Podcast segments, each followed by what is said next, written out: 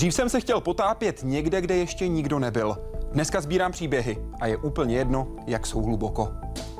Říká Jindřich Bem, světově respektovaný vrakový potápěč. Byl například u vraku lodi Wilhelm Gustlov. Na ní zemřelo přes 9 tisíc lidí. Je to největší námořní katastrofa v dějinách. Jak musí myslet potápěč 80 metrů pod hladinou? Jaké potřebuje vybavení? A jakou má šanci na přežití, když se zamotá do rybářské sítě a zbývá mu kyslík už jen na 10 minut? Vítejte ve světě vědy a otázek současné společnosti. Začíná Hyde Park civilizace.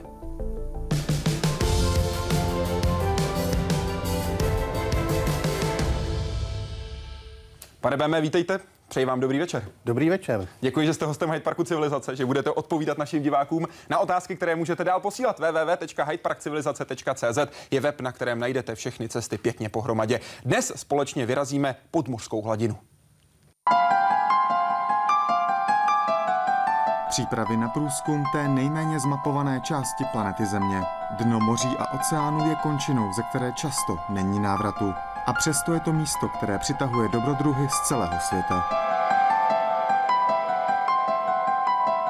Důvodem jsou vraky lodí, které místo v cílovém přístavu skončily v hlubinách. A jedním z takových dobrodruhů je i Jindřich Bém. Indra je vlastně jedním z mála, kteří, kteří se byli schopni začlenit do těch mezinárodních tabulek eh, a zařadit se mezi ty eh, mezinárodní profíky, kteří jsou povoláváni na zahraniční produkce. Velká hloubka, chladná voda, špatná viditelnost, silné proudy a další rizika, která pod hladinou číhají, nedávají prostor pro chybu. Právě proto jsou filmaři toužící po podobných záběrech odkázáni na ty nejlepší technické potápěče.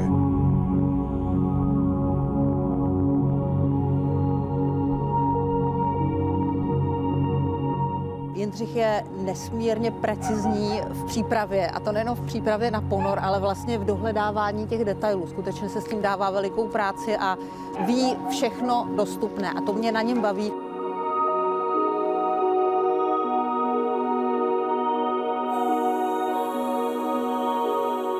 Díky tomu se Jindřich Bém dostal k výpravám, jakou byla například ta, která se v roce 2000 potápěla k vraku Estonie. Trajektu při jehož potopení v roce 1994 zemřelo 852 lidí.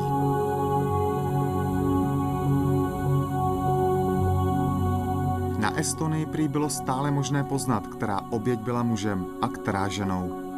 To v případě vraků u norského Narviku už není možné. I tak v nich je možné narazit na pozůstatky plné silných dojmů.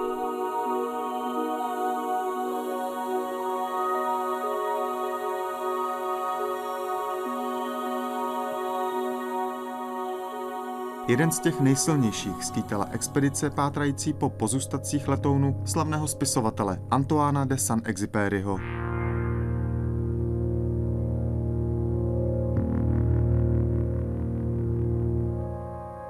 Jedna z aktuálních misí Jindřicha Béma pak souvisí s rakouským parníkem Baron Gauč, prvním plavidlem, které šlo ke dnu v první světové válce.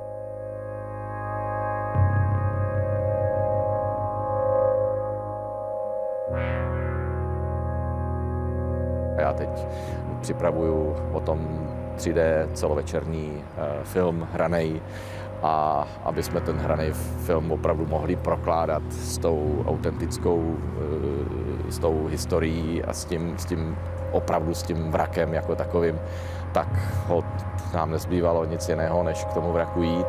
No a to je přesně moment, kdy tam potřebujeme přesně takový lidi, jako je Indra. Baron Gauč je jenom jedním z pokladů tichého světa technických potápěčů. Světa, kde se chyby neodpouští a kde jen maximální pečlivost zajistí, že se člověk z něho opět vrátí na hladinu. Jaroslav Zoula, Česká televize. První otázku dnešního večera poslal Kukl. Jaký byl váš první ponor a hned vás potápění v úvozovkách chytlo? Tak já se přiznám, že samozřejmě. Jo. Ten první ponor byl e, někde na lomu, protože jsem dělal potápěcký výcvik, jako každý jiný jsem prošel školou. A tehdy jsem pozoroval půlce hemžící se, asi jako později potom žraloky naživo eh, na dosah ruky. Takže to byl první ponor, ale důležitý bylo setkání s prvním mrakem V Chorvatsku. v Chorvatsku a to mě samozřejmě nastartovalo a katapultovalo na tu cestu toho vrakového potápění, protože tam jsou ty příběhy a všechno, co s tím souvisí. Víte už, co to bylo za vrak? Protože místní to tehdy nevěděli. Eh, Místní to věděli, ale oni nevěděli vlastně tu historii k tomu. Jo. Takže a shodou okolností, tak jak o tom mluvil režisér uh, Steve Lichták, byl to ten Baron Gauč, nádherná, nádherná loď, takový uh, Titanic rakouskou-uherský monarchie.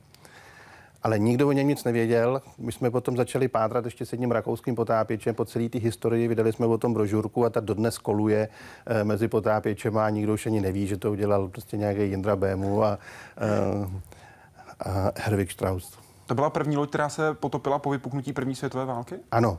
A ještě eh, nešťastnou náhodou, oni v podstatě najeli do vlastního minového pole. Zavinil to nedbalostí důstojník, první důstojník té lodi a mělo to spoustu, spoustu mrtvých. Do dneška každý srpen, vždycky v srpnu je to, takže každý rok se tam slaví, nebo dělají se tam vše a celebrity a potápěči tam odnáší věnce. Ale jinak je to krásný vrak i pro sportovní potápění. Jak je hluboko? V podstatě v těch sportovních hloubkách, to znamená, mám pocit, že dno úplně jako takový je eh, nějakých 40 metrů necelých. Vy jste zmiňoval, že jste začínal na lomu mezi půlci, pak se dostal v podstatě do podobné společnosti jen mezi žraloky. Jak dlouho to trvalo? Eh, Já jsem takový, že když se pro něco zapálím, to jde relativně rychle.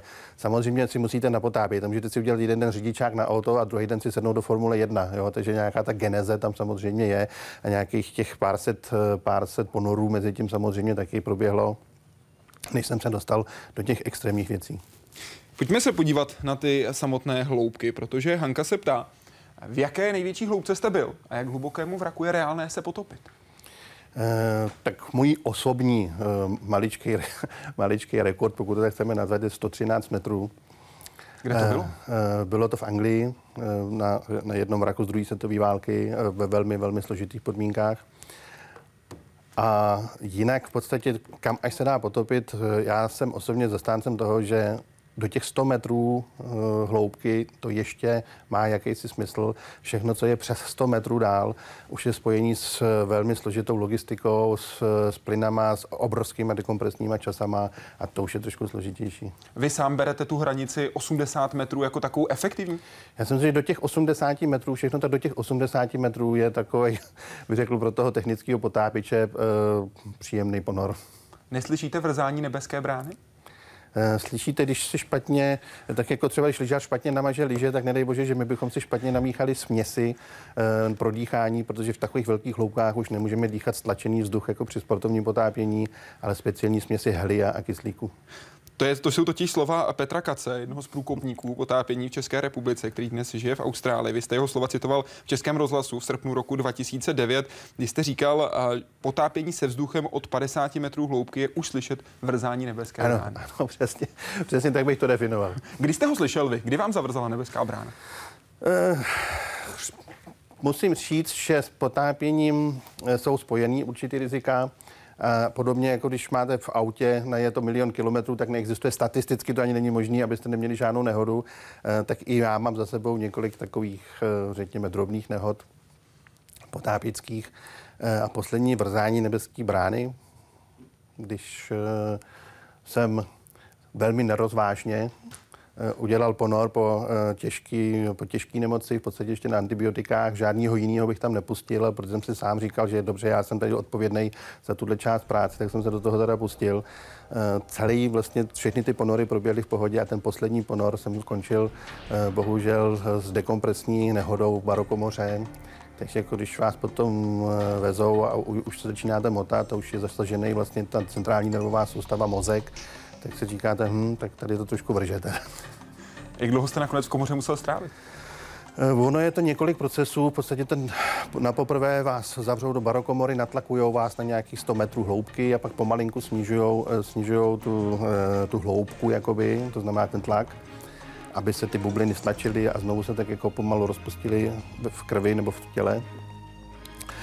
No a eh, ten první, ta první procedura trvala asi 7 hodin. Pak tam byla přestávka, že mě nechali trošku vyspat a pokračovalo se dál a také to šlo za sebou asi pětkrát. Nad čím v tu chvíli přemýšlíte, když tam ležíte v té komoře? to byste se divil. Já jsem přemýšlel uh, nad tím, jak vyřeším takový ty, um, řekl, tělesné potřeby třeba, že jo, když tam budu takhle dlouho.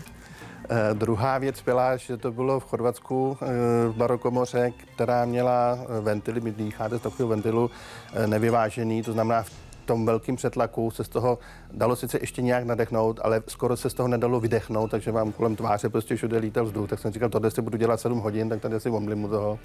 Takže to jsou takové spíš, bych řekl, praktické věci, do kterých přemýšlíte. Slyšel jste vrzání nebeské brány, když jste byl 80 metrů pod vodou, byl jste v Anglii a zamotal se do rybářské sítě? Tak to bych že teda tam to vrzalo docela silně. Jo. Vlastně to bylo na konci ponoru. My se samozřejmě jistíme všichni zájem, to je zejména u takových ponorů velkých. A na konci ponoru, když už jsme začali stoupat na ten vrak, tak uh, jsem se já zamotal, nebo padly na mě rybářské sítě, které tam zůstaly utržený po rybářích. A on se to nikdo nevšiml. Jo, protože to byl, to byl okamžik, opravdu okamžik. E, a moji tři kolegové už začali stoupat nad nad ten vrak. Naštěstí si všimli, že chybím a na vraku bylo světlo. Bylo jim jasný, že se něco stalo, protože e, tam to světlo už nemělo být, už tam nikdo nemá být. Vrátili se a pomohli mi. Ale i v takové situaci člověk nesmí spanikařit. Jo. Jako panika to je, to je smrt pro potápěče. Takže v takové situaci, když se někam takhle dostanu, tak si vždycky říkám, máš minimálně tři možnosti, jak z toho ven. Tak je začni hledat. Jo? Takže jsem, ani jsem se nedíval, jestli tam ty kluci se vrací nebo ne. E, s tím, že jsem vytáhl nůž, začal jsem se vyřezávat z těch sítí, ale toho, e, toho plynu dýchacího, no, té směsi, jsem měl asi tak na 10 minut. Jo. Viděl jsem, že když to do 10 minut nezvládnu, tak pak už neustojím celou tu dekompresi nahoru, už mi nebude stačit v podstatě ta zásoba na výstup. Tak to nebyl hezký, hezký okamžik. No. Když se začnete sám vyřezávat, tak ta síť ale začne sama utahovat. Musíte strašně opatrně. Jakmile se něco takového stane, uh, takhle jsou ty uh, sítě postavené. Jakmile se začnete škubat, tak se chytne tam, pak tam, až vás to úplně sešněruje. Uh, takže velmi, velmi opatrně, nejlíp jako natáhnout ruku, otlačit tu síť od sebe a tím se tam uděláte prostor a potom vlastně buď nožem, nebo na to máme takový speciální háky, kterýma uh, se to vykrájíme ven. To byl Mario Weidner, kdo vás vytáhl? Ano, ano. Vděčím za to Máriu Wernerovi, šéfovi našeho týmu, jednomu z nejlepších vrakových potápěčů na světě vůbec. Jak nespanikařit? Zmiňoval jste, mám tři varianty vždy. Předpokládám, že čtvrtá je umřít. Eh, ano. Když si půjčím vaše slova z rozhovoru Českého rozhlasu. Tak, tak. Tu nehledáte. Jak zajistíte, vy osobně, jaký máte ten svůj vnitřní trik, ten vnitřní rituál, abyste se v ten okamžik, když jste v 80 metrech, víte, že to ohrožení života tady je, se uklidnil? Tak já mám na to takový svůj vlastní recept. Eh, v první řadě nejvíc těch věmů dostáváte očima, že jo? takže na chvilku zavřít oči a za každou cenu musí dostat ten potápěč pod kontrolu dech. Jo? Eh, když má strach, začne rychle dýchat, začne hyperventilovat, to znamená mělký dýchání a eh, má pocit, že se mu nedostává vzduchu, jo? že nemůže dýchat.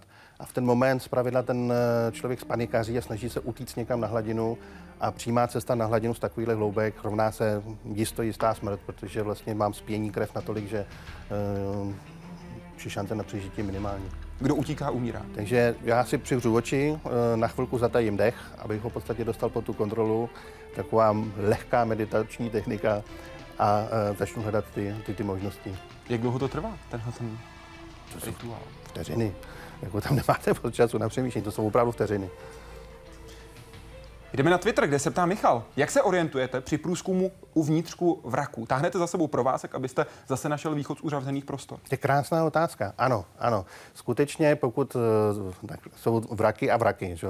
široký vraky, jako jsou třeba kargolodě, jo, nákladní lodě, kde ty prostory jsou veliký, eh, tak tam je to celkem jednoduchý. Eh, jde jenom o to znát anatomii ty lodě a umět si představit prostě, kterou stranu jdou. On vám tam moc nepomůže kompas, protože jak je všude železo, tak jako vám kompas nic neukáže. A tam, kde je to zapotřebí, tak si táhneme vlastně, vyvazujeme si tu cestu provázkem. Může se totiž stát, že když chcete, když chcete zase ven, nejde ani o tu orientaci, ale o to, že není viditelnost. Jo? Protože se ta voda tak skalí, že nevidíte svoji nataženou ruku. A v tu chvíli vlastně držíme ten provázek a jedeme podle toho provázku zpátky ven. Jak probíhá v takovéhle chvíli komunikace se dalšími členy týmy? Jak spolu mluvíte v 80 metrech pod vodou? E, nejčastější dorozumívací prostředek je baterka. Jo, lampa, v podstatě, když si dáváme nějaký signály, o kterých víme, e, nebo jsou domluvený dopředu. E, to znamená, dám příklad, dvakrát zakryj baterku, znamená to, že? různě, nebo v podstatě se ptám, jestli je v pořádku, eh, tak se vlastně opisuje kruh tou baterkou, když něco není v pořádku, tak se začne kmitat, to znamená, tím na sebe přivolám, eh, přivolám pozornost. Eh, a potom existují celá řada signálů. My toho moc nenamluvíme od toho, když máme v puse automatiku. Ale v některých případech používáme komunikátory, to znamená, že máme celoobličejovou masku a v té masce je komunikátor a dá se mluvit i přes ten komunikátor. Důležitý je ale vědět, že to třeba taky sebou nese zvýšenou spotřebu. No, když víc mluvíte, víc dýcháte eh, a stoupá i ta spotřeba toho dýchacího média. Dlužno dodat, že v 80 metrech už je absolutní tma. No to absolutní tma je třeba tady na přehradě v 15 metrech už třeba, ale v těch 80 metrech samozřejmě je absolutní tma, dostanete jenom to, co si nasvítíte lampou. Eh, je tam taky pekelná zima, eh, tam ta voda má těch konstantních 4 stupně v podstatě víc, teplejší už není. Zmiňoval jste celoobličejovou masku jako jednu z možností. To vybavení je ale daleko zajímavější, daleko komplexnější a daleko složitější z pohledu lajka. Vy jste přinesl sem k nám do studia na Kavčí hory dva typy vybavení. Jedno, které je pro vás, a jedno, které je, řekněme, pro sportovního potapěče. Pojďte nás prosím představit. Uh... Když se podíváme na tuhle stranu, tak tohle je takový typický, uh, typická sestava pro sportovní potápění. Mm-hmm. Tak jako znáte prostě z filmů, a, anebo jste to někde viděli třeba u moře na dovolený. To znamená, potápěč má uh, vyvažovací vestu, žaket, to je takový výtah, jo. do toho se dá pouštět vzduch, a z toho a tím vzduchem vlastně zvyšujete tlak a to vás mm-hmm. potom vynáší nahoru. To jsou tyhle části. To jsou tyhle části, ano. e, automatiky, z kterých se dýchá. Mimochodem od e, éry, kdy vymyslel plicní automatiku Jacques Cousteau, tak se toho moc nezměnilo jo, na té automatice. A jedna potápěcká lahev na zádech. Ano. Taková. V té je stlačený vzduch. Uh, nikdy bomba, neřekl by potápěč. Ne, bomby mají teroristi a nikdy tam není kyslík. To bych taky chtěl říct. Občas se to tak jako uh, říká, že v tom je kyslík, ale v tom stlačený vzduch, dýcháme stlačený vzduch. Uh, oblečení, klasický neoprenový oblek, do kterého se dostane trošku voda. Vytvoří se vrstvička, Vytvoří která se, vrstvička, se ohřeje? Ano, na těle se ohřeje vlastně a pak už tam neproudí, necirkuluje. Hmm. Uh, a ty izolační vlastnosti u neoprenového obleku se zmenšují s větší hloubkou, protože on se samozřejmě taky stlačuje, ty, ty bublinky, které jsou v něm, takže v těch větších hloubkách už moc tepelně neizoluje. Řekněme, tohle je vybavení do 40 metrů. Ano, ano. Tohle je vybavení, se kterým můžete až do hloubky 80-100 metrů. Kam ano, si troufnete? To, to, to je prostě do těch studených, do těch studených vod, do toho techni, pro to technické potápění. Uh-huh. V první řadě je to takzvaný suchý oblek. Je to oblek, který má utěsněný rukávy, manžety uh-huh. a necirkuluje v něm vůbec voda. Jo, I na krku je Nedostane manžeta. se do něj? Nedostane se do něj voda. Navíc, eh, aby nám tam bylo trochu teplejc, tak si pod něj můžeme oblíknout takovou krásnou kombinézu, třeba jako mají lyžaři na lyžích, mm-hmm. která je udělaná ze speciálního vlákna, je to nádherně teplý. Je to v podstatě jako zimní bunda na pocit? Tak. Mm-hmm. A my starší pánové třeba, že jo, tak to ještě děláme tak, že máme celý eh, třeba systém vyhřívání toho obleku, jo, takže mm-hmm. vlastně co ještě dokážeme vyhřívat. Zase eh, za tu cenu, že sebou musíme mít nějaký akumulátor no, navíc a ta výstroj je poměrně těžká. Mm-hmm. To znamená, oblečete si tohle, na to suchý oblek a na záda?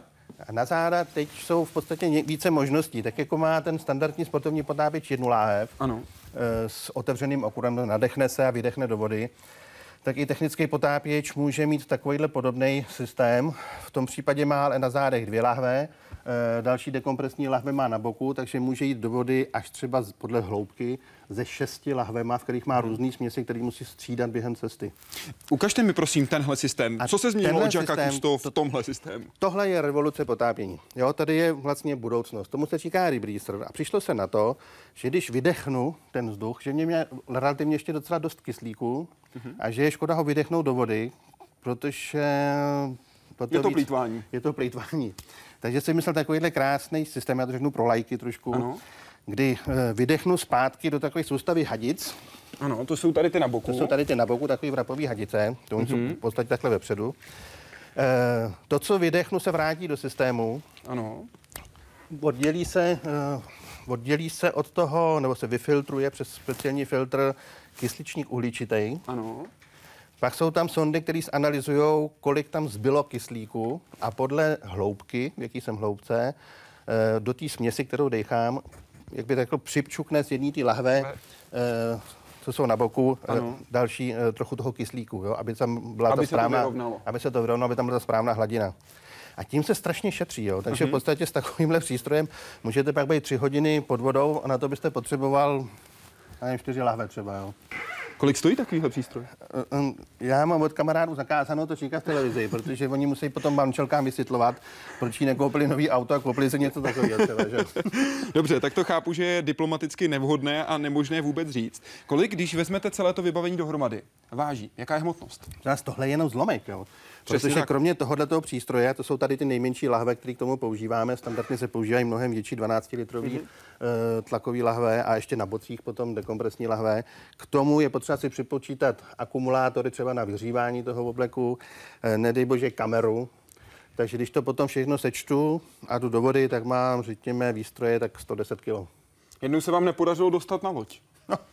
Ano, to byla taková téměř humorná, humorná příhoda. Téměř.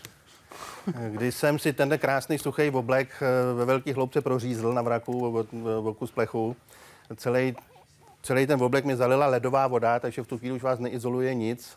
Dostal jsem se naprosto prokřehlej na, eh, na palubu nebo na hladinu, kde jsem ještě musel prodloužit dekompresi právě z toho důvodu, že jsem tam prochladl v té vodě. A pak už jsem byl tak prokřehlej, že jsem si nebyl schopný odepnout ty části výstroje, které se dají odepnout a podat, eh, podat na loď, takže eh, bylo to potom veselý, že mě vlastně vytáhli jeřábem, jeřábem na loď. V podstatě úlovek. Úlovek to byl, ano. Na velikých vlnách to teda ještě navíc bylo, bylo to takový velmi silný. To bylo kde přesně? Bylo to v Anglii, eh, v- u západního pobřeží Anglie, eh, kde jsou nesmírně složitý podmínky. Tam Jo. jsou silné proudy.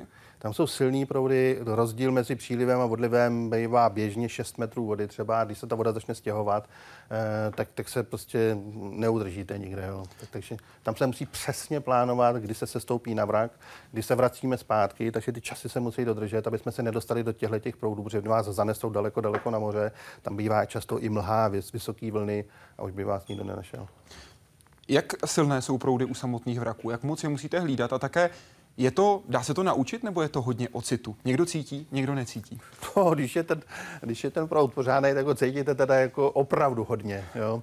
Eh, My tak jako už známe ty eh, z námořních map a, a, a z informací od, od rybářů a podobně, tak my víme, jaký tam proudy panujou. Víme taky, kdy začíná příliv, kdy začíná odliv a podle toho, eh, podle toho se přizpůsobujeme. Občas to bývá tak, že přijdete dolů na vrak a kolem vraku jsou proudy silný, ale jakmile penetrujeme do toho vraku, tak vlastně tam už ten proud není. Jo? Takže v tom vraku tam si odpočinem před tím bojem, který následuje při výstupu. To, co jsme zmiňovali, klíčové, obsah lahví. S Tak. čím se dává kyslík dohromady, do jakých hloubek?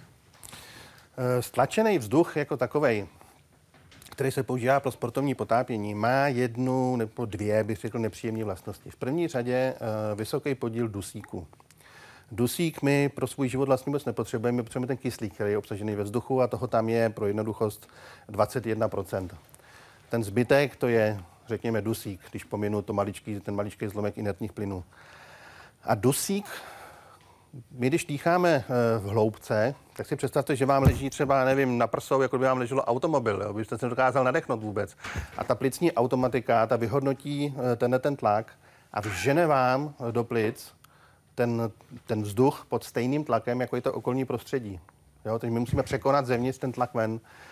A při tomhle vysokém tlaku už začíná mít ten dusík velmi nepříjemný, eh, nepříjemný následky. Za prvé, tělo se sytí tím dusíkem, on se dostává před tlakem do, eh, do tkání. A za druhý má ještě, um, bych tak řekl, takovou vlastnost, že vzniká dusíkový opojení. Jo? Nebo hloubkové opojení. Hloubkové opojení se tomu říká, je to z toho dusíku. A je to právě tím, že on proniká vlastně mezi, eh, do, do těch tkání a narušuje, narušuje na synapsích eh, vlastně ten, ten kontakt buněk. Jo? Takže ten Se- potápěč se, se opravdu... cítí jako opilý A potom. jako opilý, ano, ano, přestane reagovat a přestane prostě uvažovat. E, není schopný ani základních matematických úkonů, pokud se to přežene. Zatím tady je docela jako snadná, mm, snadná reakce na to, nebo snadně, jako jak, jak z toho ven. Stačí prostě vystoupat o trošku vejš a zpravidla se sníží tlak toho dusíku v těle a pomine to. Za jakých okolností a pro jaké hloubky se používá helium? Existuje v podstatě taková hranice, za prvé pro to dusíkové opojení. Řekněme, že někde eh, od těch 30 metrů už se to začíná projevovat, ze 40 metrech už eh, je to tak jako na hraně a čím jdete hloubš, tak už eh, to dusíkové opojení je velmi silný. A potom se k tomu přidává ještě problém s kyslíkem, protože kyslík při určitém tlaku je toxický. Takže vy, vám hrozí akutní otrava kyslíkem. Takže hranice 66 metrů při potápění se vzduchem je absolutně kritická. To je už je od té vrzání nebeské brány, jak jste zmínil, e, protože tam opravdu hrozí akutní otrava kyslíkem který je obsažený v tom stlačeném vzduchu. A protože má navíc potápěč ještě, jak jsme říkali, nakoupeno tý, toho dusíkového opojení, tak není ani schopný reagovat třeba na takovou situaci a zahyne. Proto se snažíme eliminovat uh, ten dusík, který nám dělá ty problémy s tím, kvůli těm dekompresím, ale taky musíme paradoxně v těch větších hloubkách snížit obsah kyslíku v té dýchací směsi. Ano. Protože s tou velkou hloubkou se to vyrovná. Jo? Takže mi třeba, tak říkal jsem, že vzduch má 21%, a na těch uh, hloubkových ponorech my máme směsi, které mají třeba jenom 12%, 14%, ale i 10% toho kyslíku. Dýchat to na hladině, tak omdlíte, jo? ale v té hloubce je to možné. Jaké to má důsledky následně pro dekompresi, jestli používáte dusík nebo helium? Dusík má poměrně velkou molekulu. Uh, ono to sice chvilku trvá, než se to tělo nasytí, ale pak to strašně dlouho trvá, než, než ten dusík vydekomprimujete ven. Takže to, ta dekomprese ty pomalé zastávky při tom stoupání, aby se ten dusík z těch tkání uvolnil a přes plíce se vydechnul, dostal, dostal se ven, eh, tak eh, je delší. A my používáme směsi helia, protože helium je inertní plyn, který se nijak nezúčastňuje toho procesu v těle eh, a nemá žádný vedlejší účinky, jo? to znamená ty narkotické účinky nemá. A má maličkou molekulu, takže to tělo se sice velmi rychle nasytí, ty tkáně, ale taky se poměrně rychle dokážou vysytit. Jako rychleji, rychleji se dostane z toho těla ven ten helium, než dusík jako takový. Jak dlouho probíhá dekomprese v okamžiku, kdy jste v 80 metrech a jdete na povrch? Ta dekomprese je úměrná uh, hloubce, to znamená tlaku, pod kterým jsem dýchal ten, uh, tu směs, a době, že? to znamená, jak dlouho jsem byl v té určité hloubce. Tak jen tak pro srovnání, uh, když řeknu, že budu ve 100 metrech 20 minut, tak celá, celý ten, ten výstup nebo i s tím sestupem kompletně ten ponor bude trvat asi tak dvě a půl hodiny. Takže prostě tolik sebou musíme mít těch zásob a nehledě k tomu, že v těch různých hloubkách potom přecházíme eh, na jiný směsi, střídáme ty směsi, abychom to tělo vyšamponovali doslova, aby jsme dostali vlastně, aby jsme už tam necpali žádný další helium, ale dýcháme třeba už zase víc toho dusíku, který se pomaleji sytí do těch tkání a mezi tím se stačí vysytit ten, vysytit ten to helium. A potom v těch hloubkách, když už to umožňují, tak dýcháme zase naopak směsi, které jsou bohatší na kyslík, než je normální vzduch. Říká Jindřich Bem, který se dostal osobně také k vraku lodi, která znamenala smrt pro víc než 9 tisíc lidí. Je to největší námořní katastrofa v dějinách. Nejznámější námořní katastrofa všech dob. Osud Titaniku nepřestává přitahovat pozornost ani po stoletech, což mimo jiné dokazuje i tato pražská výstava. I přes svůj přepich, velikost a nakonec i počet obětí, ale Titanic zdaleka nebyl katastrofou největší. Tento smutný primát má německá osobní loď Wilhelm Gustloff. Pod vlajkou s hákovým křížem vyplula na moře v roce 1937. Když 30. ledna 1945 vyrazila na svou poslední plavbu, tísnilo se na ní podle některých odhadů více než 11 tisíc lidí. Němců, kteří z pobaltských států prchali před rudou armádou. Jenže loď se stala terčem sovětské ponorky. 50 minut po zásahu třemi torpédy Wilhelm Gustloff mizí pod hladinou. Od té doby je loď cílem potápěčů, kteří mohou vyprávět její tragický příběh. Jedním z nich byl i Jindřich Bém. Teplota vody u vraku je asi 4 až 6 stupňů. Naše výbava nám dovolí zůstat v blízkosti vraku, tedy v průměrné hloubce 40 metrů, asi 35 minut. Co se týče natáčení dokumentu, máme tedy plné ruce práce.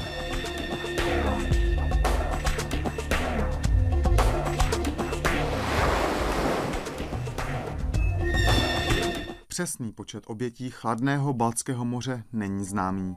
Nejčastěji se uvádí 9,5 tisíce a jisté je, že mezi nimi byly i tisíce dětí. Teď už k lodi mohou jen ti nejzkušenější potápěči.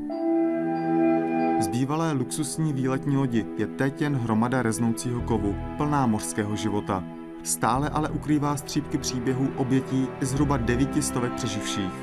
Z pěti z nich se setkal i Jindřich Bém, včetně muže, který katastrofu přežil jako malý chlapec. Svět na katastrofu, jejíž následky zapadly v krveprolití druhé světové války, téměř zapomněl. Přeživší ale takové štěstí neměli. Jaroslav Zoula, Česká televize. Kolik ještě přeživších po této tragédii?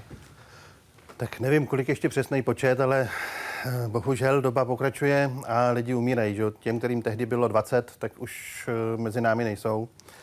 My jsme měli to štěstí, jsme se potkali s lidmi, kteří přežili tu katastrofu. Eh, nejstaršímu bylo 91 v té době a nejmladšímu bylo právě 78, ten to přežil jako malý chlapec. Bylo tam krásný, dojemný příběh, že on se ztratil, oni ho zachránili, plakal samozřejmě, že maminka, maminka, a s tou maminkou se pak ale setkal, jo? takže to byly e, krásné věci. Ty příběhy, které e, jsou spojení s Guslofem, to by bylo na několik dílů možná. Jo? E, jen tak taková zmínka, jeden z těch člunů, který přijeli na pomoc a zachránit, tak vytáhli ročního chlapečka. A neměl rodiče, nikdo se k němu nehlásil, rodiče zřejmě zahynuli.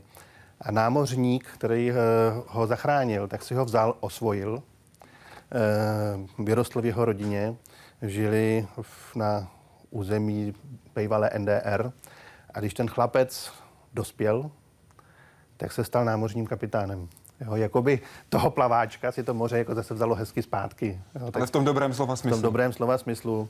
Eh, jeden z radistů na té lodi, pan Heinz Schön, eh, byl, byl mladý kluk, že jo, byl tak poznamenaný celou tou věcí, že celý svůj zbytek života nebo celý svůj další život věnoval tomu, aby objasňoval všechno kolem těch katastrof, dával dohromady seznamy, eh, psal knihy o exodu Němců z Pobaltí eh, na konci druhé světové války. Taky jsem se s ním setkal a on mi vyprávěl příběh, že po válce pracoval v Bielefeldu a že chodil do práce po mostě přes vodu. A že jakmile přišel na most a uviděl to zábradlí, tak ten zkrát prostě psychický, který tam byl, prostě zábradlí, voda, musím se zachránit, tak on skočil do té vody. Jo. Opakovaně. Opakovaně, opakovaně takhle přelezl na mostě zábradlí, skočil do vody a pak se rozhodl, že se toho musí zbavit. A uh, že když pojede na kole, takže asi neskočí. Tak si vzal kolo, jel do práce na kole, uprostřed mostu odstavil kolo a skočil. Tak to je takový eh, jeden z těch humornějších příběhů. Vždycky se ho podařilo ale zachránit. Vždycky ho vytáhli ven. Napsal potom spoustu krásných knih, eh, který mám já doma, teda od něj. Dostal jsem je dárkem. Eva Rothschild-Dornová nastoupila na loď a připravila si svou kabelku. Krásná dáma. Eh, na natáčení přišla tahle paní, který už bylo téměř 90 v té době, se svojí 50 nebo 55 letou dcerou. A s nadsázkou bych řekl, že jsem neviděl, která je matka, která je dcera. Jo? Paní to byla dáma, nádherná dáma, která se vla, v, vdala do rodiny Rothschildů. A ona nám říkala, že z nějakého důvodu si říkala, že tady mám kabelku, dám se do ní všechny cenné věci. Kdyby se něco stalo, tak mám tu kabelku a utíkám. A pak, když se opravdu něco stalo, tak kabelku nechala v kabině a utíkala ven, zaplať pámu, že se s ničím už nezdržovala a zachránila se. Vy jste v rozhovoru pro Český rozhlas v roce 2014, konkrétně v září, řekl, že lidé, co přežili tu katastrofu, měli úžasně mladý oči. Ano, to měli, to, to je spojovalo všechny. Eh, když jste se jim díval do očí, měli, to byli, to byli mladí lidi, jako duševně mladí lidi. Paní Rothschildová, která netrpěla nouzí, jistě potom, eh, eh, když už se uklidnili poměry v Německu, ve Švýcarsku, kdy žila. Rothschildovi to je velmi zámožná rodina pro ano, ano. Tak Ona říká, že se naučila být vděčná za svoji postel, vděčná za to, že má ráno rohlíky ke snídaní a že se jim úplně změnil ten svět, že ho vnímají opravdu jinak. Vy jste natočili záběry toho vraku a těmhle přeživším jste pustili ty záběry toho vraku, že jste je tam znovu vzali. Jak tehdy oni reagovali? Bylo to poprvé, kdy viděli ty podvodní záběry Vilema Guslova, dokonce i poznali některé eh, ty místa.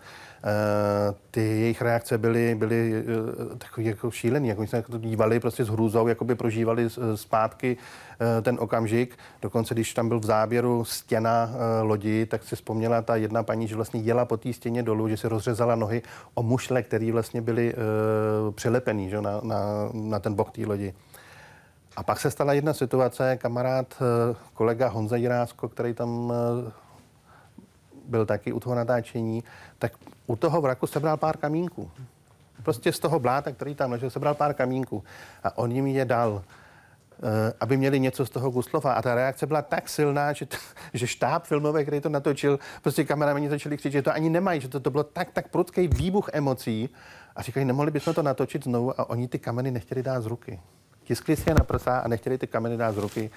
Eh, Tak, tak silný to bylo pro ně, že mají něco jakoby z toho Guslova. Že jsi to chtěli připomenout. Ano, ano, chtěli, chtěli.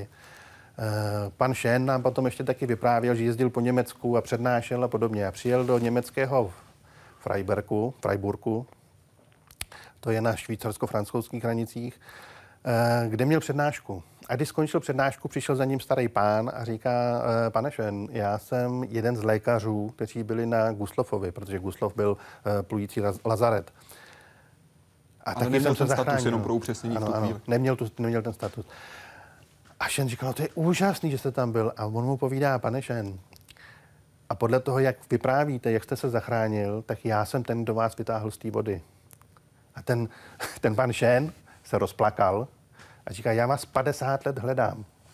A pak doktor řekl, já jsem 50 let o tom Guslofovi nechtěl nic slyšet. A když jsem se dozvěděl, že máte přednášku v našem městě, tak jsem si vás přišel poslechnout. A to jsou příběhy, které by dali prostě na několik knih, kdyby jsme je chtěli poskládat. Proto se tam potápím.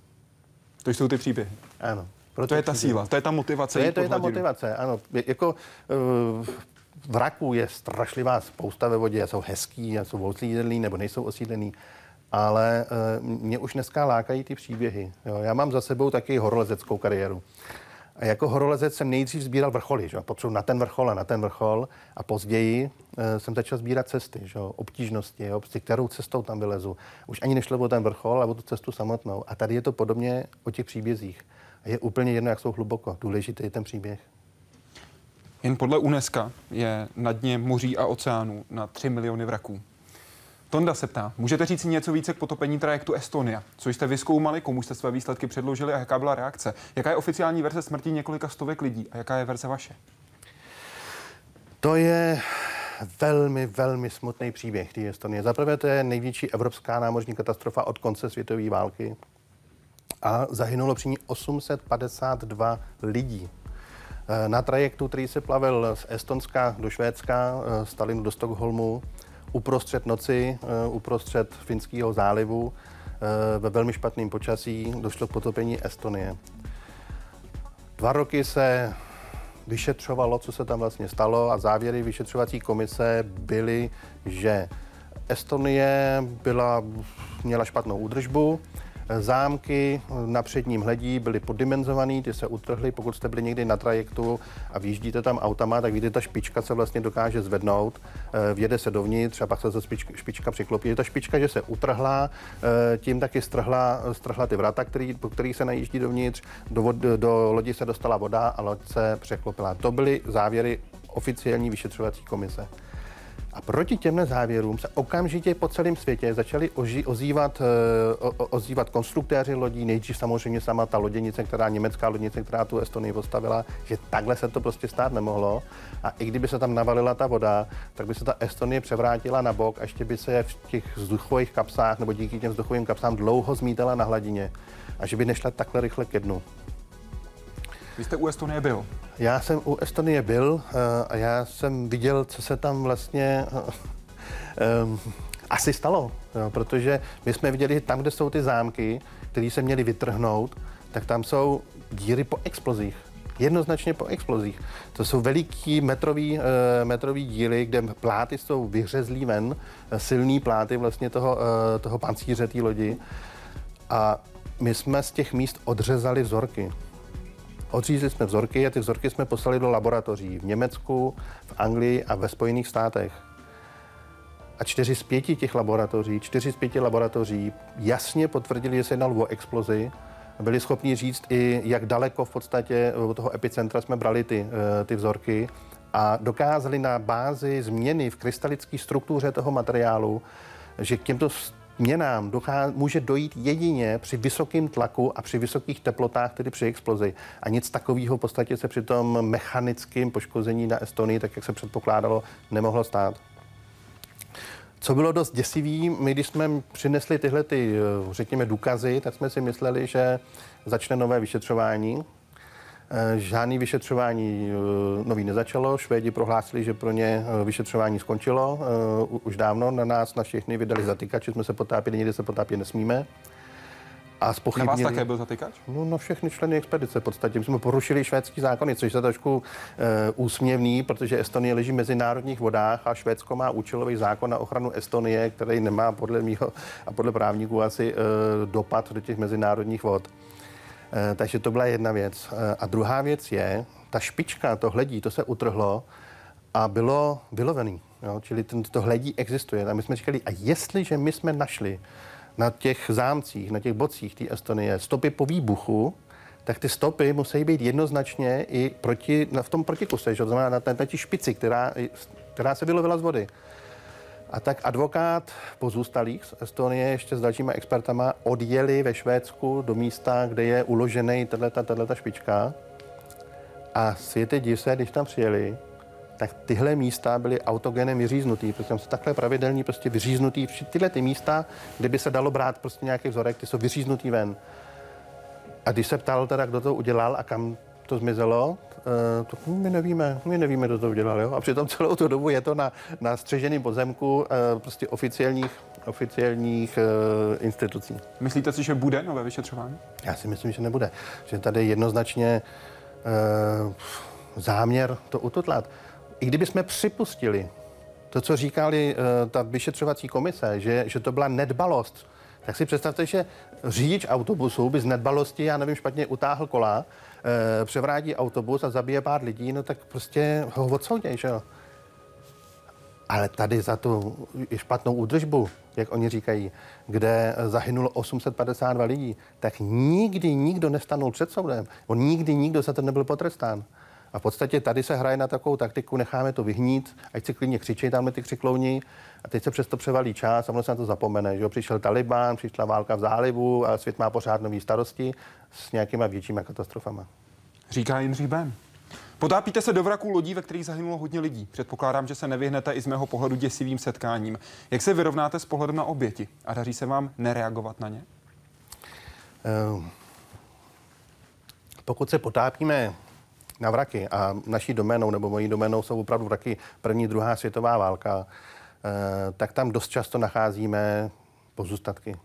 Jsou to skelety, eh, například, když jsem mluvil o Vilemu Goslofovi, tak v té oblasti jsou tři takovéhle veliké lodě, kde bylo takováhle, takovéhle obrovské množství lidí. Uh, jedna z nich je třeba Goja, se jmenuje, a to byla nákladní loď, kde to v těch nákladních prostorů nadspali lidi, snažili se uh, o tamtud vyvíst. A tam, když plujete, tak je to dost děsivý, jo, protože to jsou hromady kostí, ale opravdu hromady. Na kapitánském můstku jsou skelety, které tam leží v podstatě od posádky, že, která uh, tam zahynula. A přiznám se, že samozřejmě je to smutný příběh, ale nedotýká se vás to tolik, jako když je to moderní katastrofa. My jsme na Estonii byli 6 let potom, co se ta katastrofa stala. A ten bal tím, že je chudý na kyslík, tak tomu rozkladu nedochází tak rychle. Eh, takže ty těla tam byly vidět. Jako, to, to vás veme víc.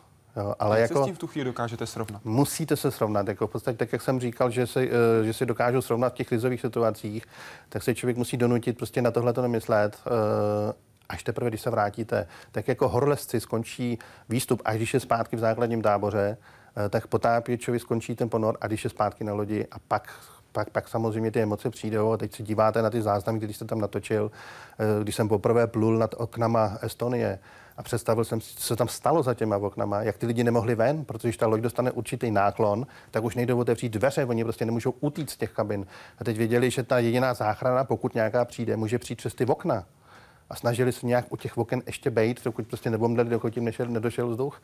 Takže to byly děsivé katastrofy. Ty pracovní potápěči, kteří jsme potopili poprvé, tak líčili, eh, když si vyřízli vlastně do, do, stěny, eh, do stěny Estonie otvor, kterým pronikli dovnitř, schodiště plný těl, prostě mrtvých lidí, malých dětí. Eh, to jsou, to jsou děsivé věci, jo. Když, je to, když je to takhle čerství. Dokázal byste si představit, že tam budete vy? Jako do takového, jako potápěč? Uh, samozřejmě. Vy jste byl ten první, kdo vstoupí do Estonie. Je, jako dá se to. Jo, člověk musí umět nechat ty emoce nahoře. Jestli vezmete sebou dolů, uh, umřete. Jo? Stejně tak to mají horolesty v Himalájích třeba. Nejde jenom o vraky lodí. může jít také o vraky letadel, například vrak eh, slavného Antoana de Saint-Exupéryho. Krásný příběh. Smutný, jako byl celý sám eh, autor Malého prince, to byl taky, jeho život byl velice smutný, to nakonec asi všichni, nebo většina lidí ví. Eh, on už ke konci trpěl depresem a proto se i spekulovalo o tom, jestli to nebyla sebevražda. Eh, prostě zmizel, že on letěl v roce 44, letěl do Toulouse a zmizel po cestě, nevědělo se, kde je. A dlouho se spekulovalo, jestli došlo k nějakému vzdušnímu souboji, nebo jestli spáchal sebevraždu, protože měl takový už deprese, dokonce i psal takový nějaký uh, podivný povídky a dopisy. Až v roce 2000 jeden francouzský rybář vytáhl ze sítě nějaký třpitivý předmět, náramek. A na tom náramku vlastně bylo jméno uh, Exupéryho, což byl obrovský objev. Jo? A to bylo kousek od Marseille, jo? v oblasti Marseille. Uh, Což bylo velmi divný, protože vlastně tam vůbec ten Exupery neměl být, že? měl být eh, východněji eh, v Tulu a eh, od tohle se objevilo u Marseille. Takže se začalo spekulovat, že tam někde v té oblasti by to letadlo mohlo být. A teď ale zkuste představit ten Lightning, který on lítal, to není žádný velký letadlo. Vemte si dneska nedávno ty katastrofy, kdy se ztratí velký dopravní letadla a co to dá práce je dohledat. Nicméně jeden místní potápěč, který měl za sebou už celou řadu krásných úspěchů potápěckých, eh, jmenuje se Luke Van Rel, se rozhodl, že bude pátrat. A skutečně se mu podařilo najít část podvozku toho letadla. To letadlo se celý v kuse vlastně ani nedá najít, když si představíte, že z té vejšky špraští do té do hladiny, tak se rozletí eh, na spoustu kusů, takže dneska je vytyčená oblast, Eh, nějakých, řekněme, dva kilometry čtvereční a tam se předpokládá, že tam někde je. A my jsme společně s tím Vandrelem uspořádali v podstatě další pátrání, takže se vytvořil tým a začali jsme pátrat dál. Co jste našli? Uh, to bylo jako v detektivce. Jo. Našli jsme mnoho stop, eh, který se ukázali být třeba na konci slepý. Když to teď předběhnu dopředu, tak se našemu kolegovi, archeologovi podvodnímu, potápiči skvělýmu klukovi, eh, který se jmenuje Lino von Gartzny, tak eh, z Německa, Bavorák tady za rohem. Eh, tak tomu se dokonce podařilo nakonec dopátrat až k pilotovi německému, který toho Exiperio se střelil a přiznal se k tomu. Ono jich se hlásilo hned několik těch německých pilotů. No, ono se jich hlásilo několik, ale v podstatě až ten, ten pan Ripple, ten teprve byl asi ten, který pravděpodobně se střelil. Jo. A vy sám víte, jak blízko jste se dostal k uh, vraku letadla Antoine de Saint-Exupéryho? Hele, my jsme uh, našli jako pár kousků, který se nedali identifikovat. To, co jsme našli, nebo to, co našel ten Luke Van Rel, uh, to byly věci, jako byl třeba kompresor, anebo v podstatě uh, kus podvozku, na kterým byly výrobní čísla. To jsou i pro nás důležitý, důležitý věci, když něco takového najdeme nebo hledáme, najít nějaký identifikátor. Něco jo? jednoznačného. No, ano, to jsou ty výrobní čísla v podstatě na těch lodích, na oknech uh, nebo na těch letadlech součástkách, které tam jsou. V té oblasti my jsme třeba sledovali, my jsme říkali, dobře, tak jako proč teda vlastně letěl sem, co se tam stalo, možná v rámci nějakého vzdušního souboje se dostali až, až tady do tohohle zálivu. Eh, tak jsme začali prověřovat všechny letadla kolem. Tam je spousta vraků z druhé světové války. Tam leží Messerschmitty, tam uh, jo, leží bombardéry. A teď říkáte, jako, uh, ono se ví, že to je Junkers, ono se ví, že to je Messerschmitt, jo, jako stíhačka. Ale kdy se ztratila, jak se ztratila, má s tím něco společného nebo s tím nemá něco společného. Teď jsou třeba v závěru za mnou kus něčeho a to je motor. My jsme tam našli motor ze stíhačky v té oblasti, kde se našly ty zbytky letadla Exuperyho. A teď si představte to překvapení kluka, já jsem z Plzně, eh, když jsme se potopili, našli jsme tam ten motor, očistíte ho a tam je takový veliký logo Škodovky. Jo? Tam je napsáno Škoda. I s tou, jak, jak to nazval uh, Luke Van s tou okřídlenou slepicí, teda s tím, s tím znakem té Škodovky. Škodovka za války vyráběla motory jako pro, uh, pro ty německé letadla. A teď začalo to pátrání, teď máte motor, máte číslo motoru, a jede se vlastně, hledá se, eh, kdy se to letadlo ztratilo, jestli mohlo mít s něco společného. Helena se ptá, máte v hlavě nějaký ponor snů, co byste moc rád pod vodou proskoumal a jak blízko je sen k realitě? Uh, ponor snů asi, pardon, úplně takový bych uh, to nedefinoval, ale oblast snů. Jo. A to je? Já bych se ještě chtěl potápět v Antarktidě protože jednak mám teda rád tu studenou vodu, mám rád, potápěl jsem se za, eh, za polárním kruhem eh, víckrát, Takže tam dolů bych se chtěl někdy vypravit na takovou potápěčskou výpravu, i když tam třeba není žádný vrák, ale prostě vypotápět se v, těch, v tomhle krásném prostředí. Tak to by bylo takové ještě, jakože to bych chtěl. Tak doufám, že to bude brzo splněný sen. Moc krát děkuji za rozhovor, děkuji, že jste byl hostem Hyde Parku Civilizace. Děkuji vám za pozvání. A na závěr dnešního vysílání pro vás máme něco nového. Jak jste si rozhodně všimli, už od začátku února jsme v novém studiu. Připravená je také nová grafika. A pro vás je také připravena nová upoutávka Hyde Parku Civilizace. Od atomu ke hvězdám, od buňky k mozku, od myšlenky ke splněným snům. Vítejte v Hyde Parku Civilizace ve světě vědy a otázek současné společnosti. Ptejte se významných vědců a osobností naší civilizace, protože stejně jako oni, i my hledáme odpovědi.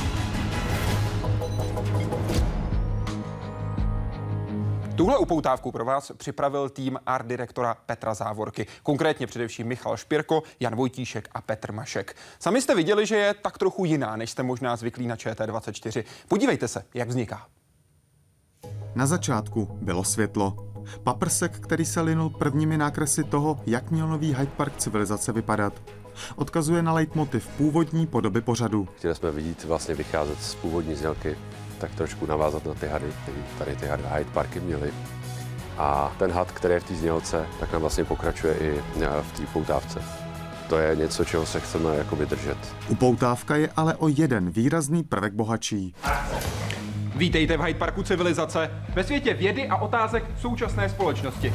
V poutávce jsme chtěli samozřejmě ukázat eh, Daniela Stacha jako moderátora pořadu, protože je podle nás výraznou tváří České televize.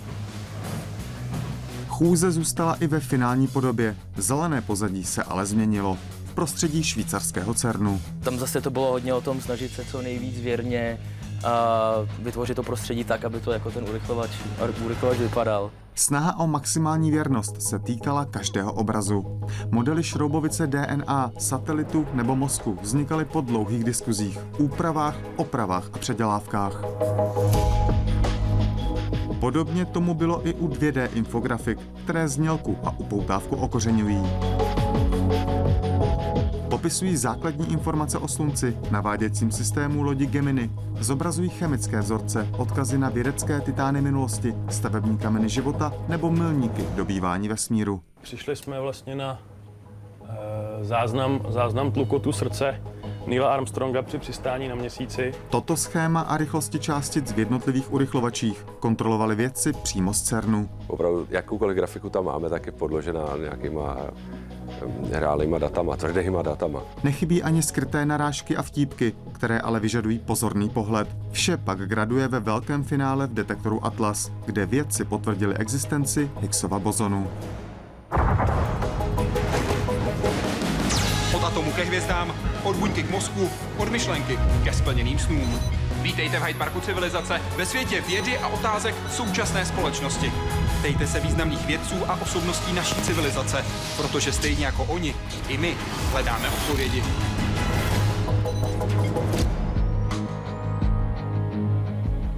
A těšíme se, že hledat odpovědi budeme s vámi každou sobotu a rozhodně i tu příští. Pro vás budeme mít speciální hosty. Jaké? Dozvíte se na našem Facebooku nebo webu. Děkuji, že jste dnes byli s námi. Doufám, že budete i příště. Hezký večer.